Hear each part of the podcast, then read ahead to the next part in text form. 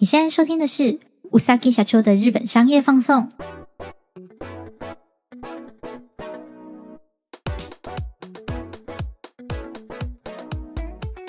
Hello，大家好，我是 Yuki，感谢你再次点开うさぎ社长的日本商业放送。这集是 EP 十三，我们马上来看看上周日本发生什么商务大小事吧。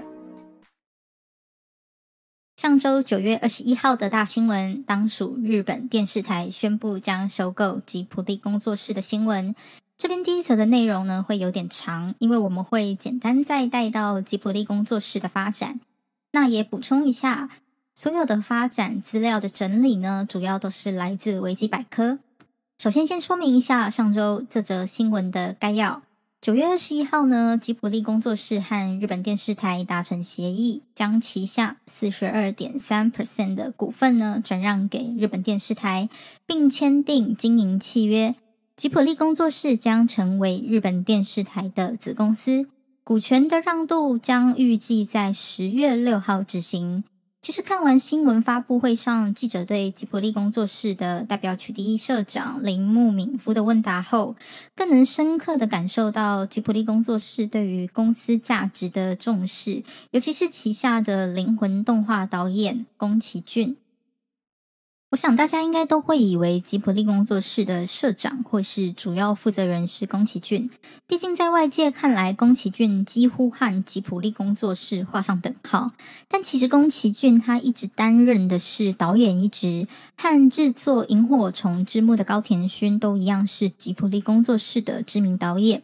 起初，工作室的成立是因德间书店的编辑铃木敏夫为了给高田勋和宫崎骏制作。电影动画的场所而设立的，本属于德间书店下的单位。二零零五年从德间书店独立，直到如今的规模。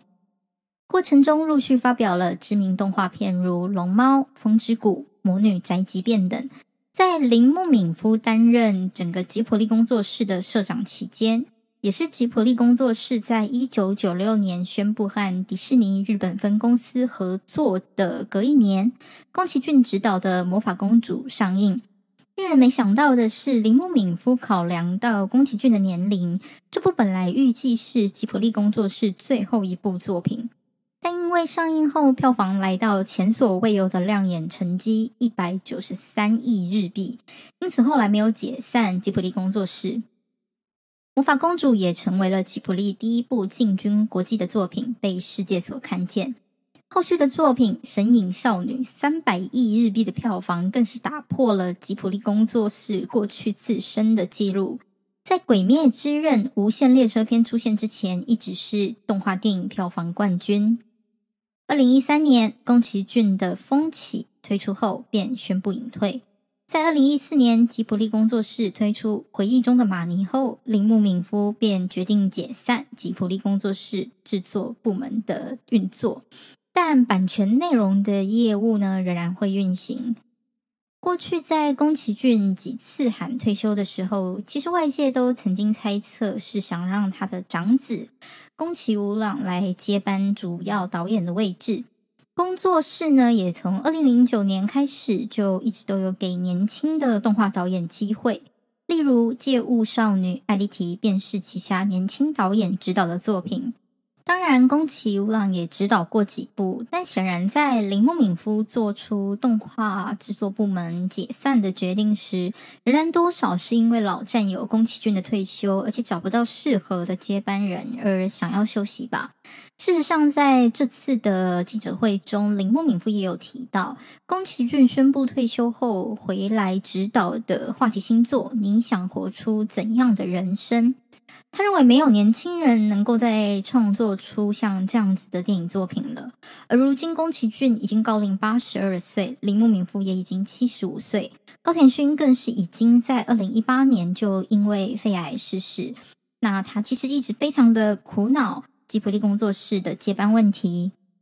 过去吉卜力工作室一直以动画导演高田勋和宫崎骏为主要中心去推展。但在高田勋离世、宫崎骏后也没有优秀继任者的情况下，势必就得回到现实层面去考量如何透过健康的运营制度，让吉卜力工作室继续走下去。这次的收购计划前，吉卜力工作室曾经询问过宫崎吾朗愿不愿意担起运营吉卜力工作室的意愿，因为铃木敏夫认为他是有这样的才能的，但宫崎吾朗婉拒，宫崎骏也认为其不适任。面对透过制作动画电影的热忱而逐步成长的吉普力工作室来说，现在的规模早已和过去不一样，并不是盲目冠上宫崎的姓氏就可以长远的发展。会选择日本电视台成为其新主的很大一部分原因是，日本电视台从一九八五年开始就一直协助吉卜力工作室的发展，两者已经有四十年的合作经验。在吉卜力还尚未广为人知的时候，是日本电视台在名为《金曜ロードショー》的电影节目上播放吉卜力制作的动画电影，后续也一起出资建立位于三鹰的吉卜力美术。馆 可以说是和吉普力工作室一起从创始走到现在的伙伴。铃木敏夫认为，将接下来的运营交给日本电视台，他也觉得是最好的决定。不光是可以保障员工能继续工作的环境，有了日本电视台的支援，他们也可以更专心的着重在作品的制作。重点是呢，在日本电视台的公司资源下。吉普力工作室也可能有更广的发展性。日本电视台在二零一四年收购了 Hulu 九片的经营权，但 Hulu 在日本的串流平台中使用率一直远落后于 Amazon Prime Video 还有 Netflix。虽然 Netflix 上已经可以观赏到吉卜力制作的电影，但因为合约问题，日本的 Netflix 并不包含在内，因此日本的 OTT 串流平台上尚未有吉卜力的电影作品。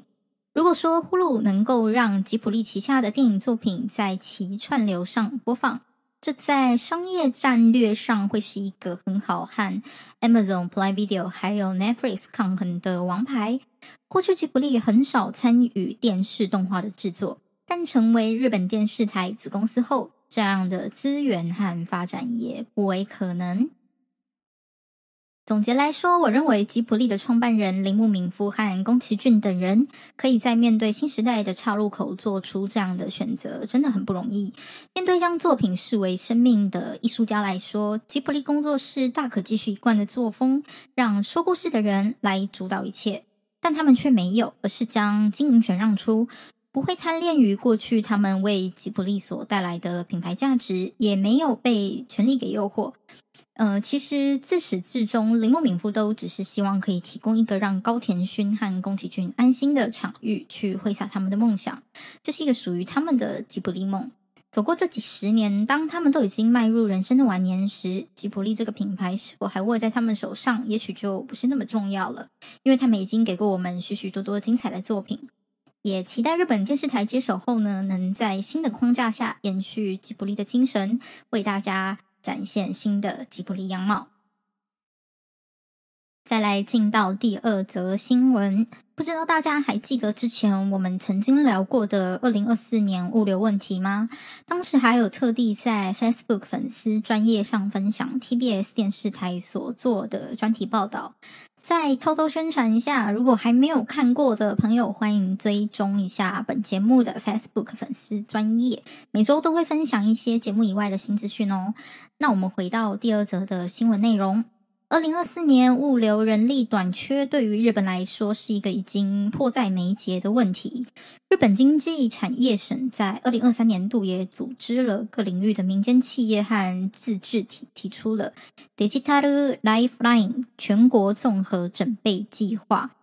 未来希望在十年间，从点、线、面去全盘规划如何利用数位科技和 AI 来解决未来物流业人手不足的问题。参与的民间单位包括我们熟知的 Toyota、乐天集团、SoftBank、日本邮政、佐川、筑波大学等。议题包含基础建设的准备和资源的盘点，其中又分为三大重点。第一个无人机航道，第二个自动转运车用道路，第三个基础建设数位化。而在基础建设部分又细分为硬体、软体，还有规范。而日本知名宅急便业者佐川宅急便便在今年九月举办的会议中提出，目前他们对于自动转运系统的计划，他们预计导入等级四的自动驾驶系统来解决关东到关西的货物运输，以初步实验自动转运物流。在继续说明下去前，要先简单解释一下什么是等级四的自动驾驶。根据美国汽车工程师协会的规定，自动驾驶有分成零到五的等级，分类的方法是参考人力需要介入的程度。零级的话呢，就是纯人力，完全没有自动化的部分；五级的话，就是全自动。目前大家熟知的特斯拉，主要是落在等级二到等级三的自动化级别。而佐川所提出的自动转运物流，目前规划是从仓储到连接高速公路的转运点间，以人力来驾驶。上高速公路后呢，就由自动驾驶来执行。抵达配送地的转运点，再度切换为人力驾驶。而在中间自动驾驶的期间，可以完全没有人，又或者是司机可以一样在车上，但是他可以休息。要实现这样的运输流程，除了自动驾驶时远端监控设备、自动驾驶系统车辆等硬体设备要备足外，法规上也需要政府协助重新拟定。预计实验的地段是我们之前在粉丝专业上有提过的新东名高速公路。无人机航道的部分，除了一般的货物运送的机能外，也希望可以应用在灾害发生时的紧急物资空投，还有灾害情报收集。